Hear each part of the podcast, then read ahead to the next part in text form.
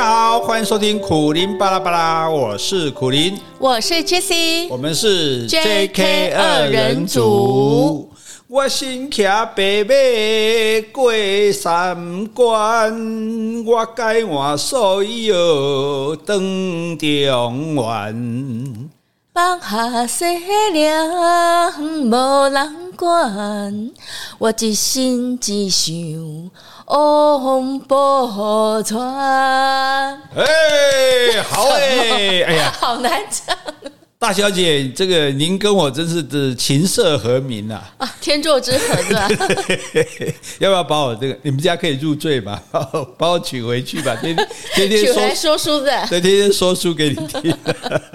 不行啊！这个因为我们杭州大酒店就是有各种节目嘛，对不对？所以也可能会有歌仔戏啊，对，哎，对，歌仔戏这个王宝钏哈，苦守寒窑十八年，回来老公还那个还赖账哈，这个是真是可耻。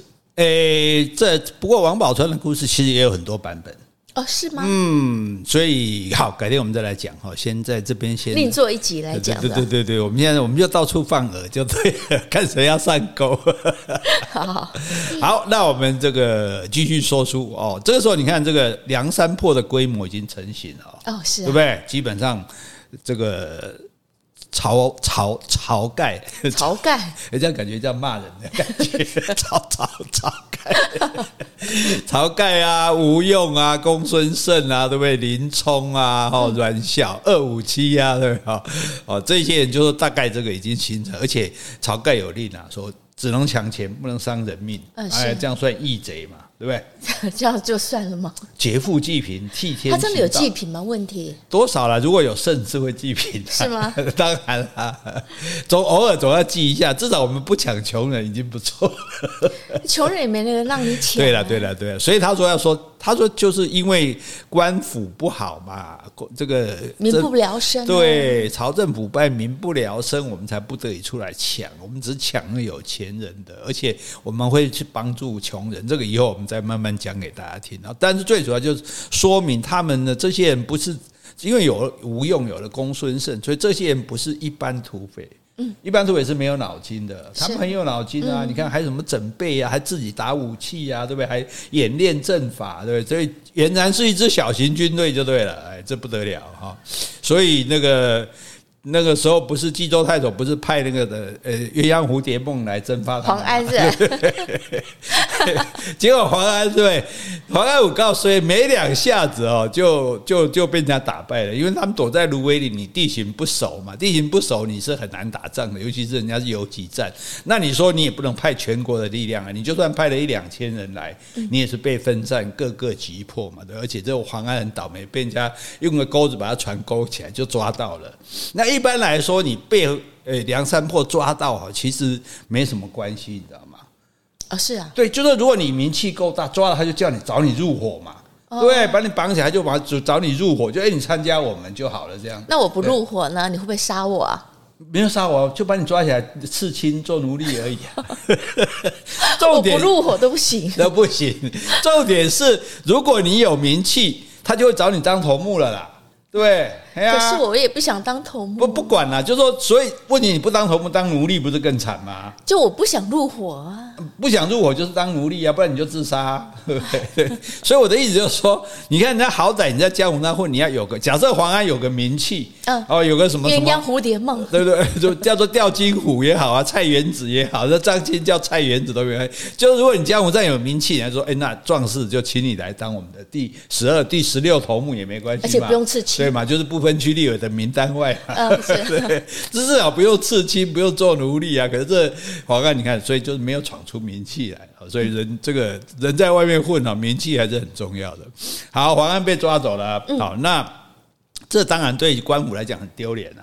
对不对？我们大军去围剿，起初说几百一两百个没成功的算，现一两千个还失败。哦，那可见的梁山泊这些家伙很厉害啊。是啊。所以这时候太守就叫苦连天，这怎么办呢？这账都算我的账啊，对不对？上面怪罪下来，而且是重点是这些人劫走了是蔡京蔡太师的这个生辰纲，哎，对，对不对？如果没有这件事，我就张睁一眼闭一眼，我就报个假面，反正上面也不可能派来视察，对不对？也不可能用什么这个视讯来看呐，我就。报个说啊，其实只是几个傻老百姓作乱了，已经没这个这个扫平了也都没关系。可是问题现在是蔡太师说生成六五你生成刚刚提等啊，没讲他这对吧？嗯，啊，所以呢，他就想说赶快跟他禀告战况，哦，说可能要多派一些援军厉害的人马来这样子。结果呢，还没等他去禀报，蔡太师已经派人来了。哦，是啊，派了一个新太守来。啊，里面走啊，你瓦人啊，你就没路用，直接换人。对对对，所以这个济州太守，你觉得他是高兴是喜还是忧呢？应该也不是太高兴的事啊，因为要剿匪呀。没有，我说旧的太守。哦，旧的太守当然不高兴啦。喜出望外，哦，不外代机啊，我来造，我来造。哦，他是高兴的。当然高兴，因为他现在没办法，他现在这个事情他不是暗暗叫苦吗？我我又跟蔡太师禀报，我又还要再去剿匪啊，剿匪还不知道会不会成功。那你现在把我调走？那正好，调、哦、走就好了。对啊，我有时候直接把他换掉了，不让他做官了。当然是换掉啊，但倒是没有把他贬值啦。好，那太守就跟这个新的太守交接。嗯，交接完，他说：“哎，那有什么事交接？”他说：“哦，就是呢，他那有什么？没有没有，我们这边海内生平老百姓都很守法，只不过……”嗯，不过有个梁山泊，哎，对对对，只不过梁山泊有些盗贼劫了蔡太师的生辰纲，我们之前全去这个讨伐，哎，全军覆没，这件事情那您就看着办吧。所以这个新太守哈，嚯，就可以，因为你知道，你做到一个太守，以当时朝政的腐败，他一定是送很多钱。哦，是对呀、啊，我们之前不是讲那个谁吗？讲那个谁做这个胡雪岩的时候，对不对？你看做官都要送钱，都历代都是这样。他想说，我送了那么多钱，蔡太师派我去做冀州太守，哇，欢欢喜喜走马上任，对不对？亲朋好友可能还请了很多次，然后这个一家人带来这边置办新的房屋住宅，准备在这边好好的捞一票。结果说，哈。是来剿匪的，给我来剿匪啊！我得靠北边走，所以呢，这个诶非常的痛苦，对啊，就做水啊，不要的话！你也现在不能跟蔡太说，哎，我不干了，钱，我不会换个地方，这 钱退还我，对不对？你又要换地方再交钱来，对，好，所以这个新太守上任之后，那也没办法，就把官兵都叫来说，哎，我们想办法抓梁山伯的强盗。然后发公文到所属各郡县，每个郡县都要准备防御贼人。现在是要防御的，已经不是攻击了。哦，是啊。换句话说，这些贼人这么厉害，哪天怎么知道他会不会攻到县城里？呃，事实上，先爆个雷。事实上，后来谁梁山泊是有攻打过县城的，哦，把人家县城都占领了，这很厉害的哈。那那这个公文送郓城县嘛，对不对？你还记得吗？一个军一个耳朵，郓城县就是这个这个他们这些人的地方，宋江的地方。那郓城县知县看了公文。就叫宋江说：“你去发发公文，嗯，哎，发到各村庄去，因为现在发到各县嘛，各县就要发到各村，因为宋江是文书嘛。嗯，那这个文书有个助理叫做张文远。哦，哎，宋江的助理，对，宋江的文书助理，应该基本上就长得白白净净的，唇红齿白，嗯，小奶油小生一个啊，那就宋江叫他写公文，然后他就。”走出县衙，就反正事情推给底下人做嘛。你今天满不盖紧，今天做。你说宋江吗？对呀、啊，对呀、啊，对呀、啊。颠回去收到通知说要抓曹操，曹错，他把人家按奶底下啊，晁盖，他把人家按奶底啊，他就当场就跑了，就去去通风报信了。那这一次发公文，想说啊，这个这种公文就是等阴奉旨嘛。就是反正就大家照办。等因奉弑是什么？等等的等，因为的因，奉命的奉，弑就是这个的弑。哦，你讲文言文啊？对对对，不好意思，等因奉弑就写公文的，大家就写这样了。哎，就是就是如你就对了哈，叫叫者了哈，你给我做台话叫者，啊叫者该你走，他行扣，那叫也开朗走，给我张文远去走啊。但是这里为什么出现一个帅哥呢？基本上我们除了林冲以外，到目前为止我们是没有一个长得像样的哦。什么青面兽啊，什么花和尚啊，对吧？哦，晁盖是长得不错的哈，但是他不是帅的那一种，哦，就不是漂亮的那种。那这个，诶，这个谁？这个张文远的话，我们就把他想成韩剧的那小生，哦，诶，唇红齿白的那一种，有点宋仲基那种，对对对对，哈哈哈哈。诶，这样，诶，万一他的宋迷听到会不开心的。你现在是呃称赞他啊？哦，是好，我在称赞他哦。对对，我还没说他做的坏事啊。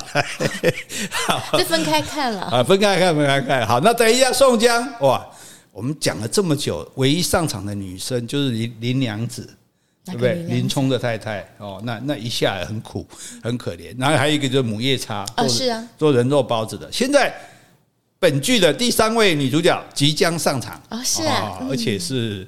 算是女一、女二之流的，漂亮的哦，非常美丽，非常美艳哈，这个历史有名的哈，古这个古来几大美女之一的哈，所以 隆重上场，噔噔噔噔噔噔噔噔噔噔噔噔噔，哎，用的音乐有点怪，好，我们先回去，好，来先回 Podcast 留言，好，这是我们的老听众美语美语，他说再来点菜喽。想听听人肉包子的故事，母夜叉的酒店，Jessie 小姐已经提了很多次了，太诱人了，超想听听这个故事哦。哎，母夜叉，这位小姐您的癖好有点怪啊，你是不是很喜欢看那种什么 连环叉烧包？对，连环杀人魔什么之类的。母夜叉故事其实很短啊。哦，真的、啊，对对，没有没有特别大的事迹这样子哈。不过你既然说了嘛，我们 有求必应，对不对？我们还是会说的。那您就仔细听，别别错过了，别漏过了，走过什么什么路过，不要错过。所以在我们的说书单元还会讲到母夜叉这一集，他也是一百零八好汉之一哦。母夜叉也是啊，哦、难得的一百零八好汉，大概女的没有超过三个，母夜叉是其中一个，哦、对不对？将来再为各位隆重介绍哈。好。那接下来我要回一封信。好，这封信的主题是一个圣诞节的小愿望。哇，写信来给我们的呢，也是我们的铁粉小红豆，还有他的小宝贝小恩。他说：“亲爱的苦大帅跟美丽的 Jessie 姐姐，你们好。虽然我不知道三岁的小恩到底能够听懂多少说书的内容，但我第一次听完最新一集的说书，在玩玩具的小恩竟然说。”妈妈再听一集。哦，太可爱了吧，还不错啊，还是一直想听我们的声音。其实我跟你说，其实小孩子他的听力是比语言能力早发展的。啊，他的听觉对对对，所以有人讲说，小孩子出生你就要一直跟他讲话，你不要讲管他听不听得懂，就像我们跟小狗讲话，对不对？我们也不知道小狗懂不懂，可是讲久了，是不是有些话小狗就懂了？对，因为我自己的印象，我那时候我小孩还小。还不会，我儿子还不会讲话。我骑脚踏车载他出，就傍晚之后出去溜达嘛。他每次看到一个红色的门，我就会说红门哦。然后反正我看到什么了，就道子这什么这样讲。可是。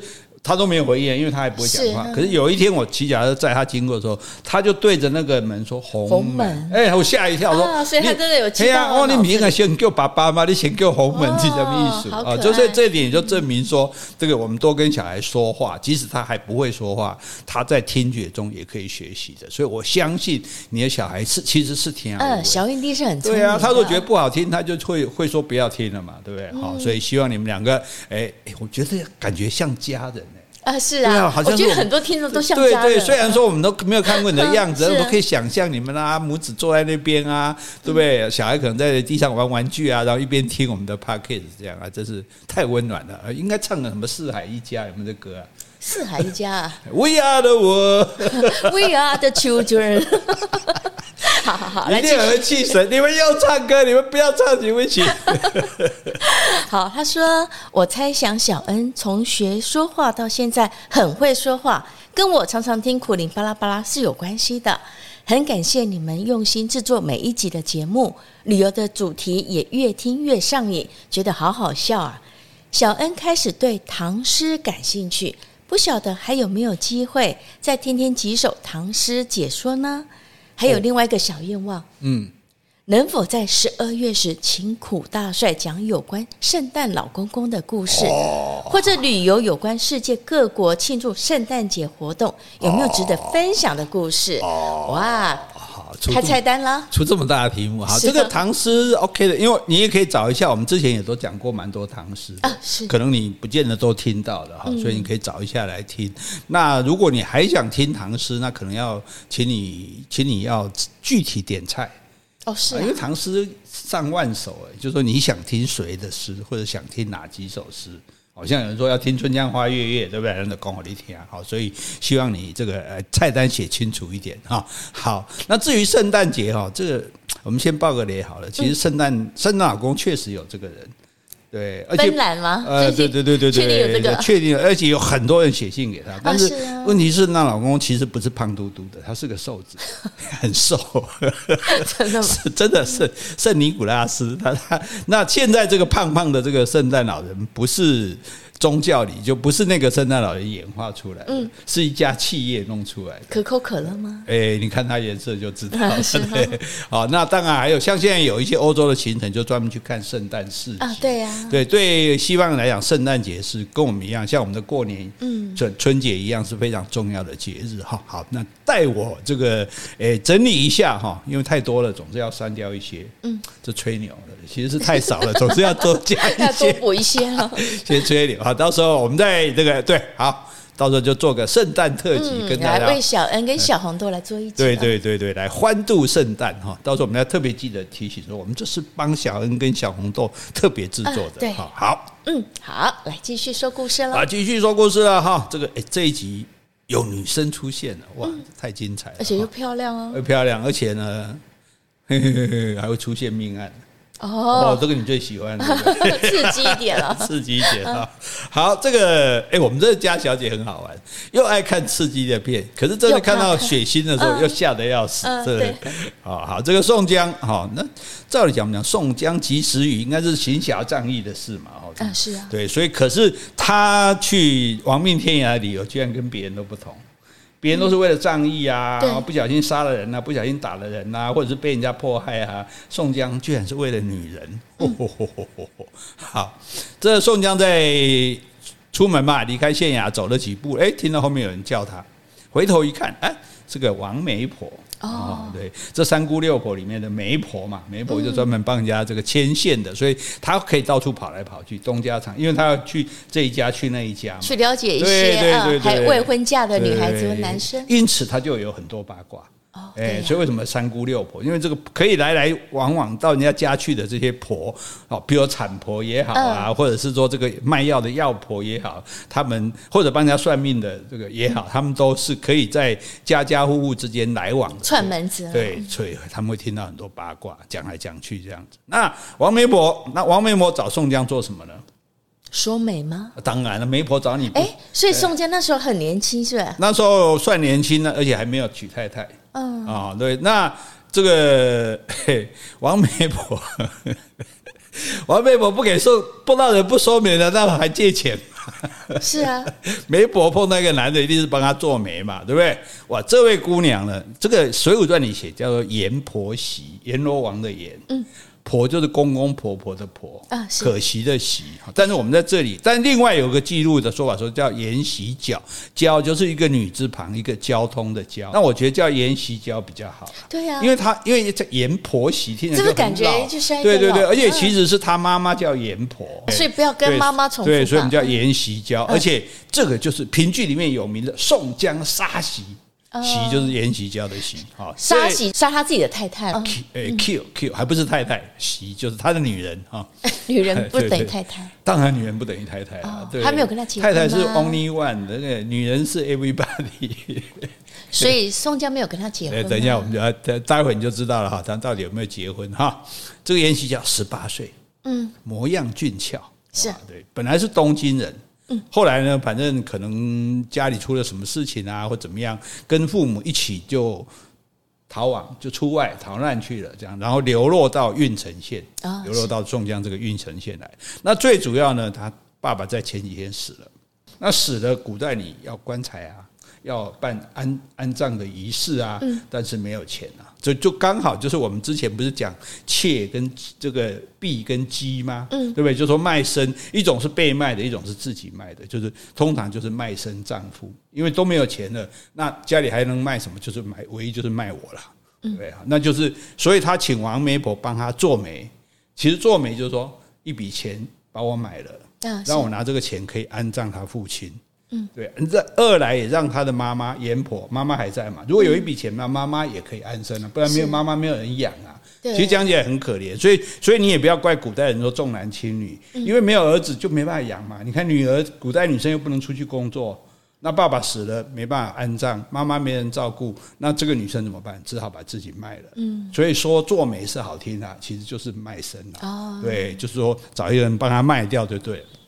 那宋江听了之后，宋江这个人是一点都不好色的。哦，对，他听了他的遭遇，但是宋江这个人急公好义嘛，对不对？他就看到这个人这么可怜，他就掏出一些钱，说：“这个去给他买棺材。”哦，然后又掏了十两银子，说：“那这个给他们去生活。”嗯，哦，就离开，就反正，所以为什么他叫及时雨？什么人找他帮忙？看他也不认识，听这个王媒婆一说，就说：“好吧，那那我给点钱让他买棺材，给点钱让他生活。”对对，他也够慷慨，够他他就是慷慨慷慨仗义这样好。然后呢？这个阎婆当然很感激宋江，怎么这么好，对不对？怎么会说，诶，我们是要要卖女儿，就他不要我女儿，就还给我们钱这样子？他觉得这个真的是好人。嗯，那这个女儿非要许配给他不可啊，所以阎婆嘛，对对对，就说哎，王媒婆拜托你帮帮忙，这个人这个大好人，我我老我女儿要跟着他的话，这一辈子一定好过的。好，然后求你去促成这件事情。那王媒婆，诶，媒婆媒婆最厉害就是跟中介一样。意志力非常的坚强，是是，对，讲讲难听点就是死缠不休，讲好听点就打死不退哈。反正呢，这个王媒婆呢受了这个阎婆的拜托，就又去找宋江。哦，那宋江其实他对这个，我就讲他没有什么兴趣的，对他他不是一个好女色的人。可是呢，王媒婆就一再纠缠说：“哎呀，你一个人在外面啊，没人照顾你啊，对不对？这个女孩子也很不错啊，那至少你生活起居啊要有人安顿啊，对不对？而且买一送一啊。”连妈妈一起过来。妈妈有什么好的？妈妈还可以做家事。好吧，好吧，好。呃，妈妈是要奉养的啦，不能说不叫妈妈过来做家事的，来过来耍孙的。是啊。好，那这个宋江，反正宋江这个人就是很很很很大气的。好了好了好了，那个去找人去找找一栋房子，嗯，然后办一些家具，是让他们母女去住，让阎婆母女。那到底娶不娶啊？哎，那算是娶了啦。哦，但是呢，这个不是娶妻，嗯，啊，为什么？那因为他不是正式的太太啊，啊，他没有正式办婚礼，没有我们讲的那个周公之礼的三三礼六三书六礼，他宋江真的没有把他当做妻子啊，没有把他当做妻子。那然后呢，也不算把他当妾，那算什么？因为就算个女人。其实如果在我们那天讲的标准，就是婢婢女的婢，因为如果娶妾也是可以。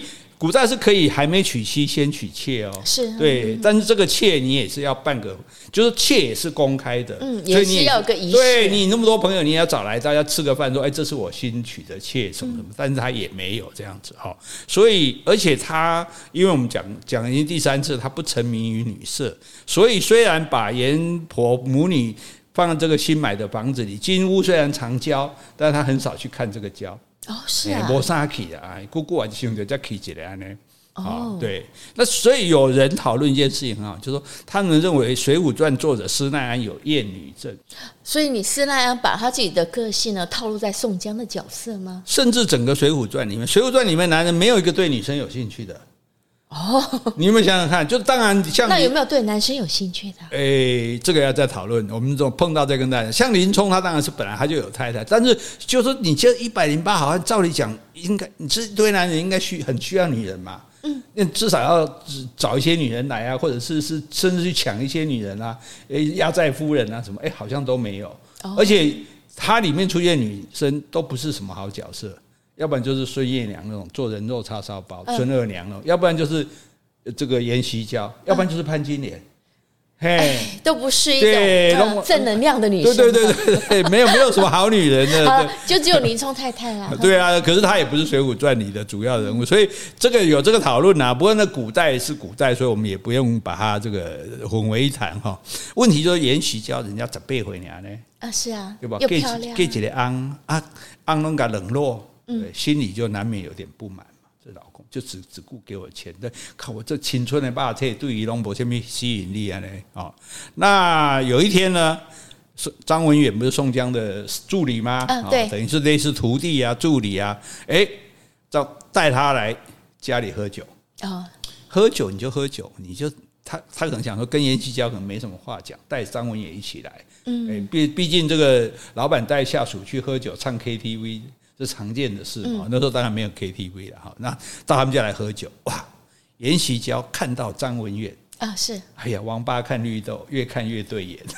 哎，两个都是俊男美女。对对对，所以颜希娇自己长得俊俏，看到张文远眉清目秀，嗯，忍不住多看了几眼。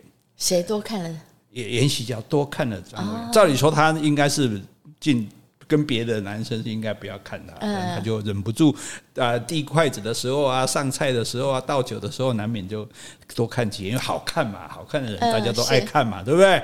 那张文远呢？哎，当然也明白他的心思。哦，是啊，哎，就像我们在看我们在看这个影集的时候，不常说，哎，这个女的在跟这个男的调情，嗯，对，明明他，譬如说讲一个例子啊，这个男人讲话，女生就呵呵一直笑。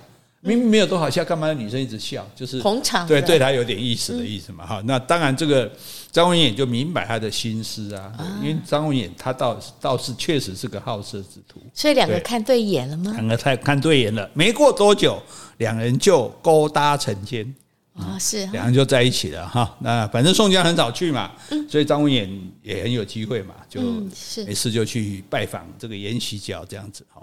那事情当然会传出来啊。二能看板毛胖嘛，对不对？那你颜希娇坐在那边，谁都知道你是宋江的，就算妾好了，小老婆好了，你宋江的女人好了啊，哎，怎么宋江的助理老跑他家去了，对不对？嗯、那一定会有人传出来嘛。哎，传出来之后，宋江听了哈，你知道他什么反应吗？他什么反应？怒火三丈嘛！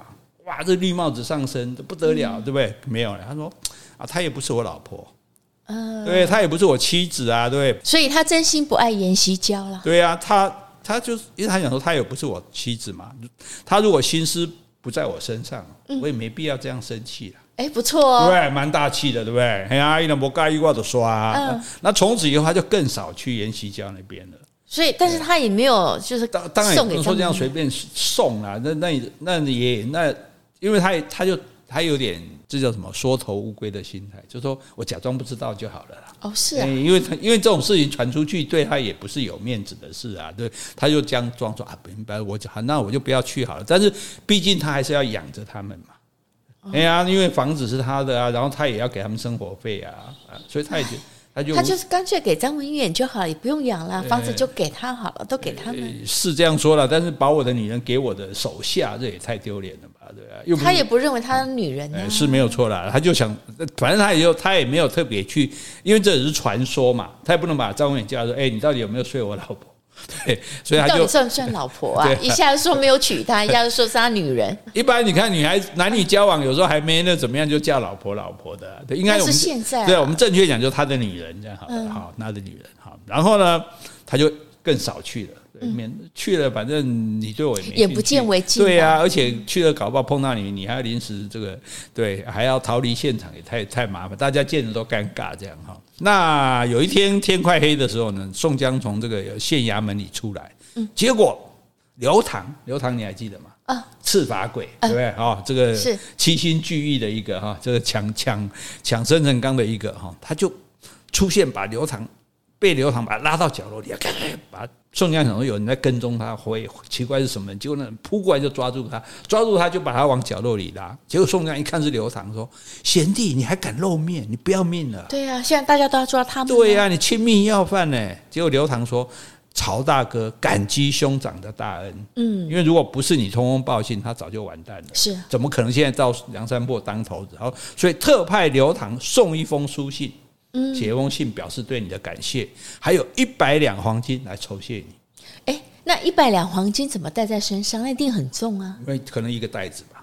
哎，而且得就像那个当初胡雪岩捡到那一袋银子一样。一百两哎，一百两，一百两大概是等于，其实没有很重，因为一斤是十两嘛，一斤等于半公斤嘛，所以十两就等于是五公两，对。一百两等于五十公两，五十公两的话等于是诶五公斤而已。哦，五公斤而已，五公斤而已，无盖当啦。金嘛，诶五公斤，你起码五公斤，别人在走路都差不多弯弯的重量。对对对对好，那五五公斤应该身上还带得动了哈。好，然后说要酬谢你，宋江就把信收下来，然后这个黄金他没有都拿，他只拿了一根。哦，它是一根一根的。对对对，那这一根到底是多少两？就没有水《水浒传》上没有确实写，我们就猜他说是三两哈，五两哈，最多是十两了啊，不可能再多了，对，因为十两就等于是诶十两就等于是五公两了嘛，零点五半公斤差不多一根这样子，所以算是。比较小一点，然后这样是换算成现在的那个价值的话，也好几百万吧。哦，那当然那是现在的价值，不过以以之之前来说，这样也不少，也是很多啊。然后他就拿一根说：“我是有帮你嘛，但是我我觉得我帮你没有帮到那么值得一百两啊，兄贵。”所以我我就拿个假设，我们就说好，我拿十两好了，哈，我们就假设这样，然后就把这个都他们都随身会背一个文书袋，嗯，布做的袋子，这样他就把它装到文书袋里面。那刘唐就说：“你要收啦，这个。”曹大哥说：“一定要你收下。”宋江说：“不行不行，无功不受禄。”他真的是不贪财。对对对，所以人家这个人名声好是有道理的。对我也不会说：“哎呦，好，我来送我就是拿哈。”那可是这个阎婆跟着阎锡交住在一起嘛？嗯，哎，老是看宋江没有来。是啊，对啊，偶尔可能还看到张文远来。那当然他不晓得是他们怎么回事，对，他就很担心说宋江不再供他们母女吃穿。嗯，哎，因为所以你说要给张文远，张文远未必养得起啊，对不对？宋江只是一个文书，收入都没有，我们讲吏是没有薪水的，都要靠几块瓦喽。那张文远还是他的助理，那就更没有收入了，那怎么可靠呢？对不对？所以他就担心宋江不供他们母女吃穿，就跑去纠缠宋江啊，是哎，来我们家坐一下，对，这个宋大人好久没看到你了哦。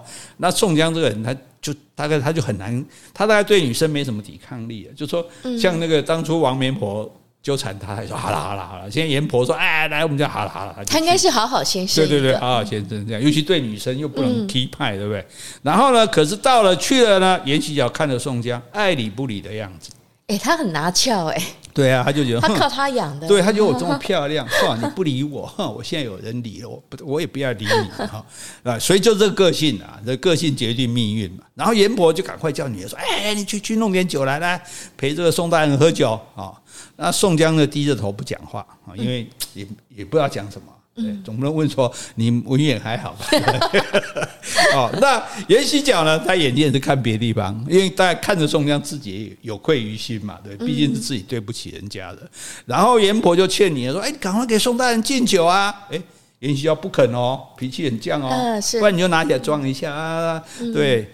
敬他不敬这样，严婆就说只好说：“哎，来来，喝一点，喝一点。”然后你就看到这个妈妈比较担心。哎，这个阿伯阿弟中啊，哎，两个人坐在那边这个冷战了，然后他在中间劝喝酒，这样，那勉宋江就勉强喝了几杯这样子，然后坐立不安，对？觉得这做人不艺术，可是想走好像又又讲不。讲不出理由来走啊，对不对？哎，他分很可爱，这是他家哎，是是是他买的房子，对了。是，但是他就因为答应人家阎婆来了嘛，来了你马上要走，好像也进退两难嘛，所以这个时候你就要有救星了。哦、这个时候有一个后生走了进来，这个后生是《水浒传》的原话，后生我们讲先生嘛，要讲后生，那后生台语里面没有，对不对？客家话有，客家话说后生，那是什么意思？来后生就我儿子。后生，那上次有说过台语叫好生呀，对啊，好生哦，对嘛，好一样哈，后生好生就是儿子的意思，但是在古在古代后生只是晚辈的意思，晚辈，对，这个晚辈叫唐牛儿，嗯，哦，唐朝的唐牛儿，就反正叫牛啊叫马，这个大概都是小人物一个就对了，叫马叫二愣子啊，这个都是随便养一养，对对对，我们大概就想象这个样子这样，那他专门是帮闲。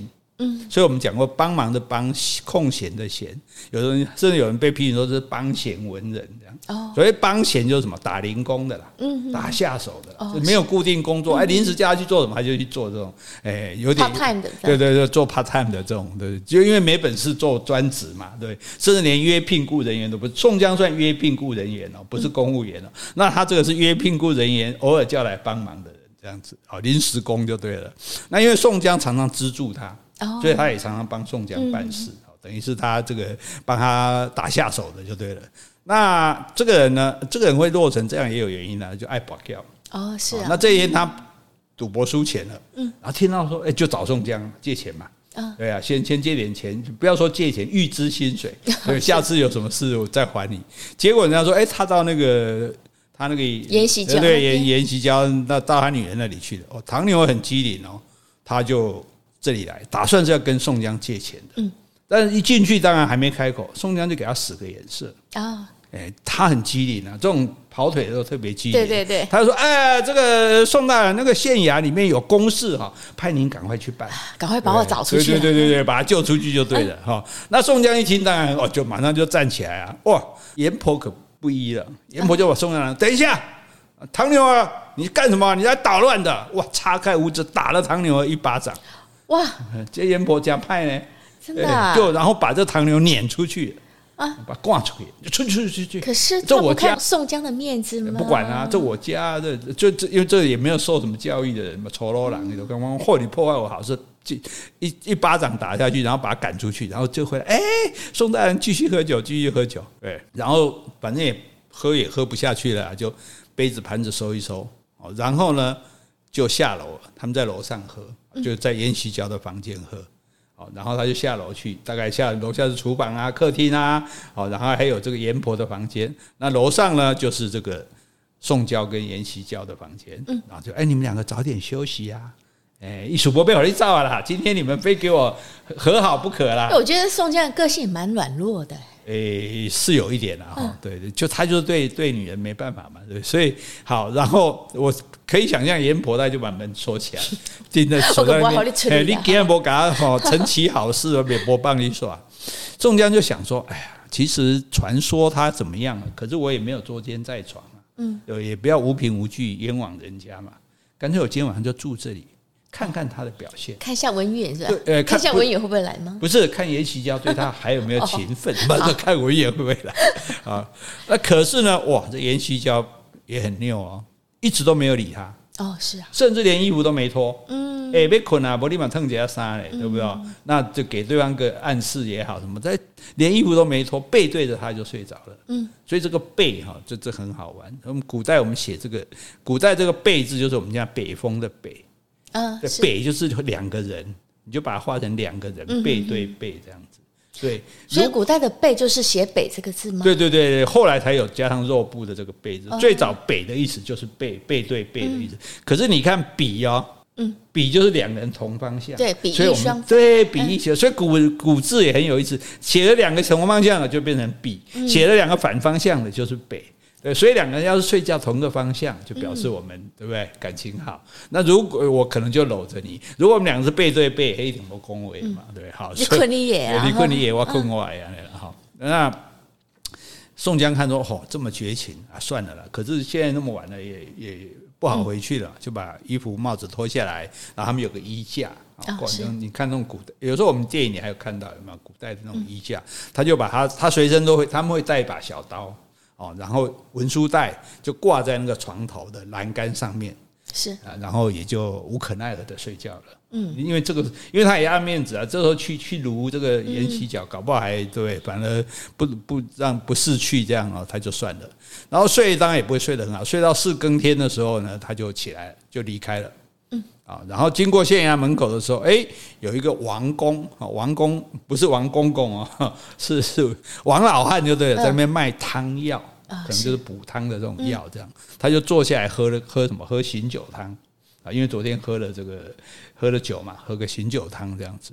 诶，喝完醒酒汤啊，宋江就想起来说，自己有曾经答应过要给王公一副棺材哦，因为年纪大的人，就所以现在我们社会界有还有所谓捐棺材，有，因为年纪大的人，我想说我的后事到时候我没有钱买棺材，那是不是我就没办法好好埋葬？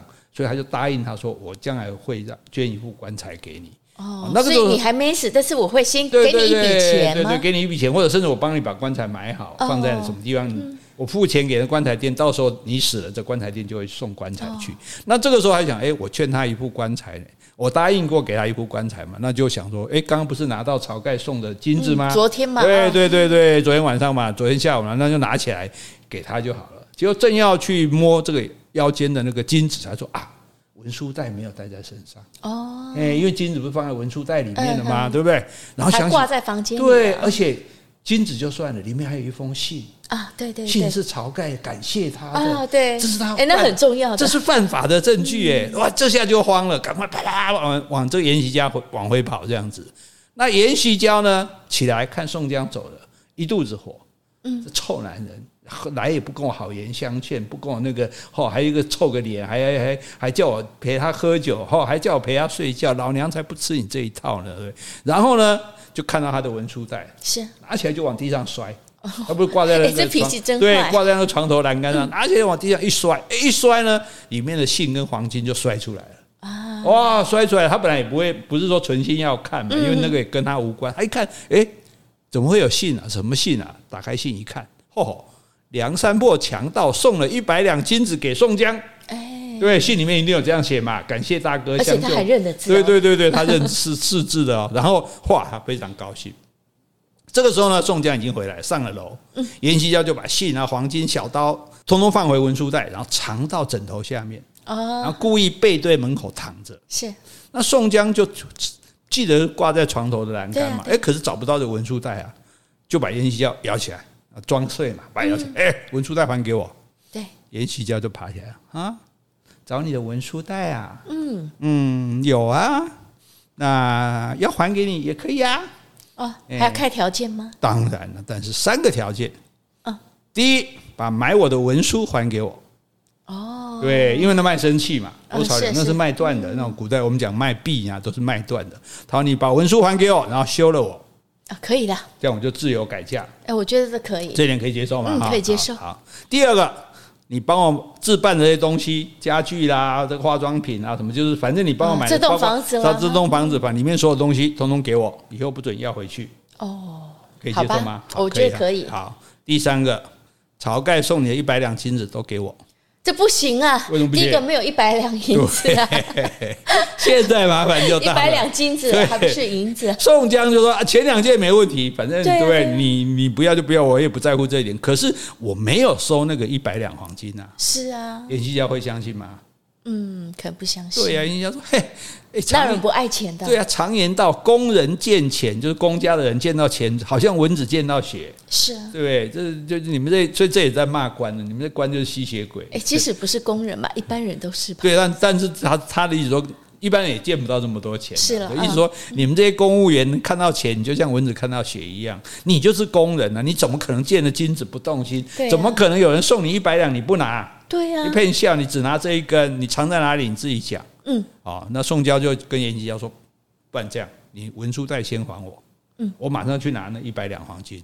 哦，因为他想说，那刘唐还在嘛，可能还没走，找了刘唐说，好了，我收了，我收了，就是来给他这样，至少解决这个麻烦。宋江也真人太好了吧？最重要是要先把文书再拿回来，因为那封信，那个也要他命的证据。严西貂都不肯哦，不行，一手交钱一手交货，不然啊，不然我马上告官。”这也太狠了，哎，是蛮狠的。宋江就发火了，哇，你这只就自己动手去找，反反正一定在屋子里面，哎，在枕头底下发现他要找的东西了，他就伸手去抢，是那严西貂当然就去挡，就他抢就别的没抢到，黄金啊信都没抢到，就抢到那把小刀，是那严西貂一边伸手去阻止宋江，一边就大叫，哎呀，不爱杀人呐，哦，就故意要叫的很大，引起大家注意嘛，因为你讲别的事情，大家不会注意嘛。对不对？你说啊，你不要打我啊，救命啊！什么？你刚才说杀人啊，大家一定会关心出来看这样。可是呢，你不要叫还好，你叫杀人，我真的要杀了你。对呀，你这不提醒我吗？这前 我本来就恨死你了，你又你现在，而且是你要我的命哎，对不对？你要你要害死我嘞！宋江是一肚子火，杀人杀就杀，一刀就刺了他一下。好，死了没？死了。太好了！哎哎哎哎小姐，您菩萨好啊！您不菩萨心肠吗？怎么可以这样？好，因为我觉得严西貂得寸进尺，太过分了，啊、太过分了，对不对？先把这些拿到嘛，然后你说我把信扣在手里，对不对？你把黄金拿来再说也可以啊。那边抢什么抢，还那边喊什么杀人？那因为你这一喊人来了，事情就闹开了，宋江就没命了，对对不对？所以宋江就把刺刺死的时候，就把小刀一丢。嗯，然后这时候要做什么事？呃，把这个信先毁了再说。对，毁灭证据嘛，赶快把信烧了。嗯，其实当初拿到就应该烧了啦，搞什么，对不对？哎呀，经验不够。对呀。然后烧了信，好，小刀丢下了，然后匆匆下楼。他不是在楼上嘛，房间。楼下来，哎，阎婆就听到了，女儿在叫嘛，叫叫杀人，杀人了。就，赶快就穿起衣服上楼。上楼来，刚好就宋江两个人在楼梯，砰，就撞在一起了。宋江就说：“你女儿太无理，被我杀了。”哇！直接跟你讲了，嗯，对不对？我直接给他做好汉做事好汉当，你只要跟他们讲，快我抬抬抬起啊！哦，严婆看到女儿被杀，那那会放他走吗？当然不会，当然不放。哎，严婆也不是省油的灯，你看打那个牛唐儿，对不对？当场揪住宋江，大喊：“杀人啦！” 女儿喊完，妈妈喊：“杀人啦！”哦，那这个时候呢？哎，唐牛儿走进来了。哎，这及时雨啊！因为唐牛不是唐牛还在等着借钱。哎，可是这已经半夜隔一天了。这唐女儿把叫没钱咩？嗯，不就来救钱去哦，骗这个阎婆赶出去。对对，骗说宋江就攻县衙里有事嘛，被阎婆打一巴掌赶出去嘛。对。那第二天早上想说，那该起来我来借，再来借借看呐。结果之后听到声音进来，看到阎婆抓住宋宋江不放，叉开五指给了阎婆一巴掌，啪。所以我说他及时雨啊，赶来啊，他才是及时雨。对，报仇。昨天你打我一巴掌，今天我打你一巴掌，这样子，就严婆被打得眼冒金星，都打得很不轻哦，哈，只好放手。那众将怎么办？撒腿就跑。哦，对啊，你赶快跑啊！因为你现在是死罪了嘛，你已经杀人了嘛。嗯，不过不要，你就算你那个谋反的罪证没有了，但是就是说帮助这个贼人的罪证据没有了，可是你杀严锡交是事实啊，你也讲不出理由说为什么我杀他，对不对？那哎，阎婆看到宋江跑了，抓不到宋江，抓谁？唐牛儿，对，抓住你的唐牛儿，哎，你不要走，你不要走，你们两个是合伙的，你就是帮凶哦。那那个喊那么大声，当然左邻右舍就去报官了嘛。是啊，棺材就来了，来了，现场谁啊？阎婆啊，唐牛啊，啊，怎么回事啊？哎，别别啊！通通带回去再问。嗯，哎，带回运城县衙去问啊，不会再像我们讲说，哎，你你所说的都可以作为呈堂证供啊，你可以请个律师，没这回事啊，就叫回去，叫到知县里面就问阎婆怎么回事啊？阎婆就说那个宋江啊，他把我女儿杀了，跑掉了。嗯，知县说你胡说八道。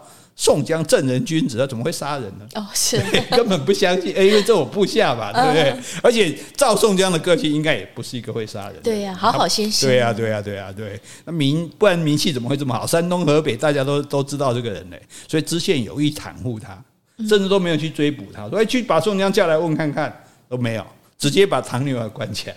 哦，是啊，人家总要有一个罪，那阎婆在那边闹啊，你总要有个有个那个对不对？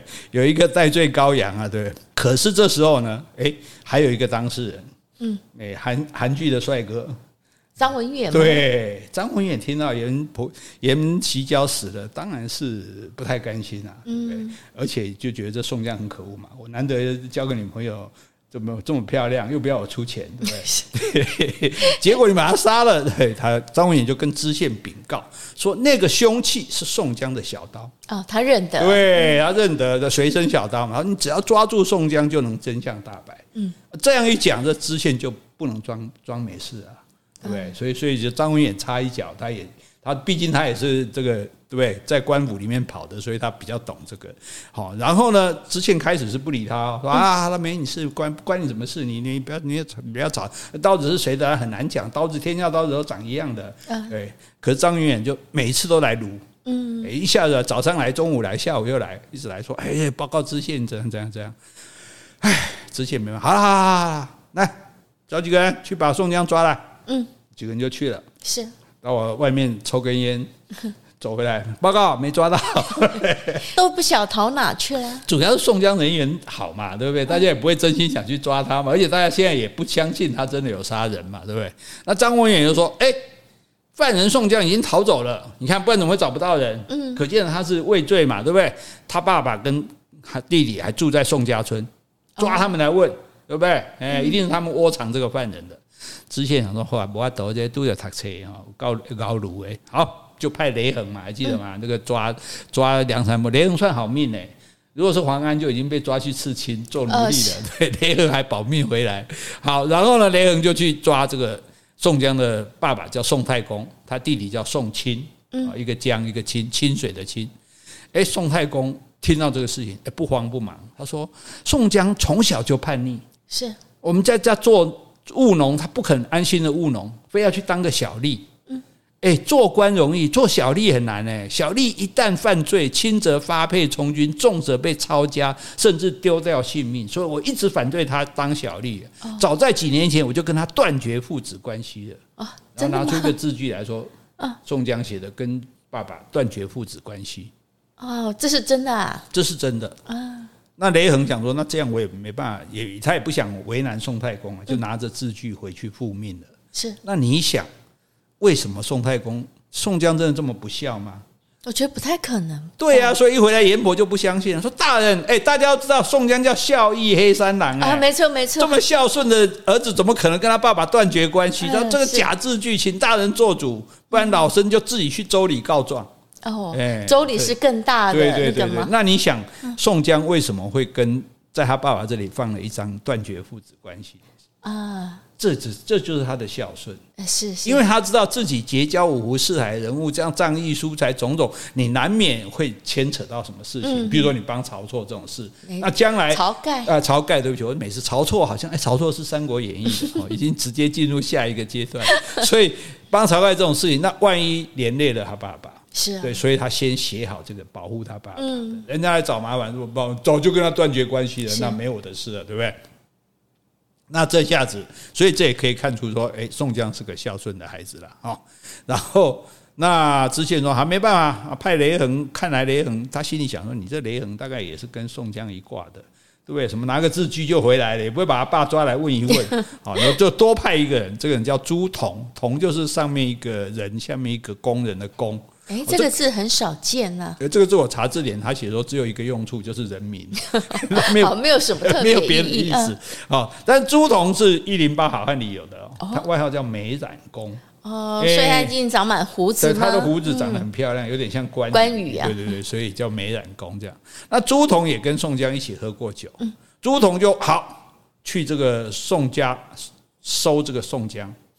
他就听说宋江说他宋家佛堂底下做了一个地窖，可以长生。哦，宋江的家吗？对对对，所以宋江逃去哪里？宋江躲在家里，哦，躲在他的安全室、避难室、避难室。对对，对，但是呢，因为朱仝听过说知道他佛堂底下有一个地窖，所以朱仝带人去搜捕的时候，哪里都搜，就是佛堂不搜。哎，那兵士啊，说说说要进佛堂，哎，不要去佛佛堂，不要打扰佛祖亲近。佛堂有什么好藏的？佛堂能藏人吗？走走走走，哎，就走了，就没有藏这样。所以刻意帮他，对对对对，所以宋江才没有被抓这样。然后朱仝呢，又花了一些钱，嗯，给谁？给谁啊？阎婆跟张文远。哦，你两个卖过 K 的完了啦。哎呀，对，因为张文远跟阎婆也不是真的说他们。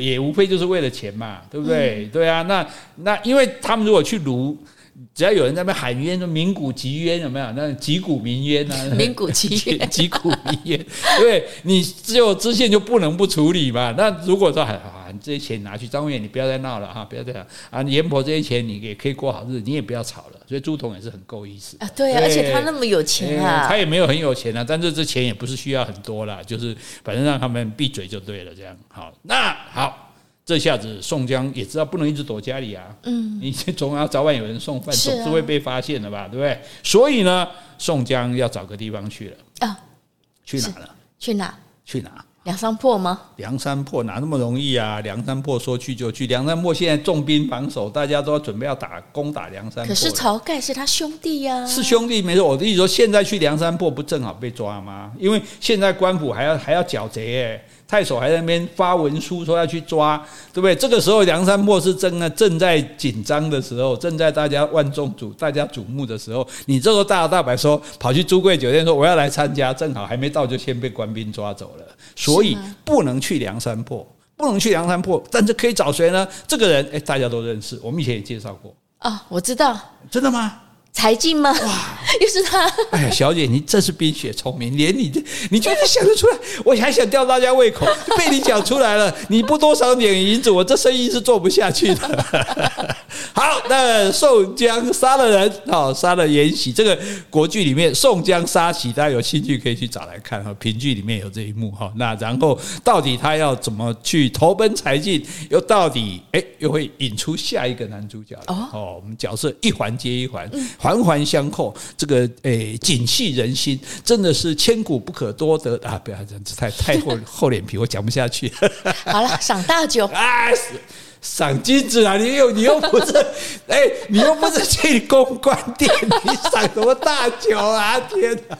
香槟王来，哎，我们可见我们小姐很向往那种生活。好了好了好了，我们今天就讲到这里。好，如果你喜欢今天的节目，欢迎留言或是寄 email 给我们。无论是加油打气、发表感想、提出问题，或是想要听什么样的题材，我们都很欢迎哦。也欢迎大家赏大酒啊，不是啊抖内哦。谢谢，拜拜，拜拜。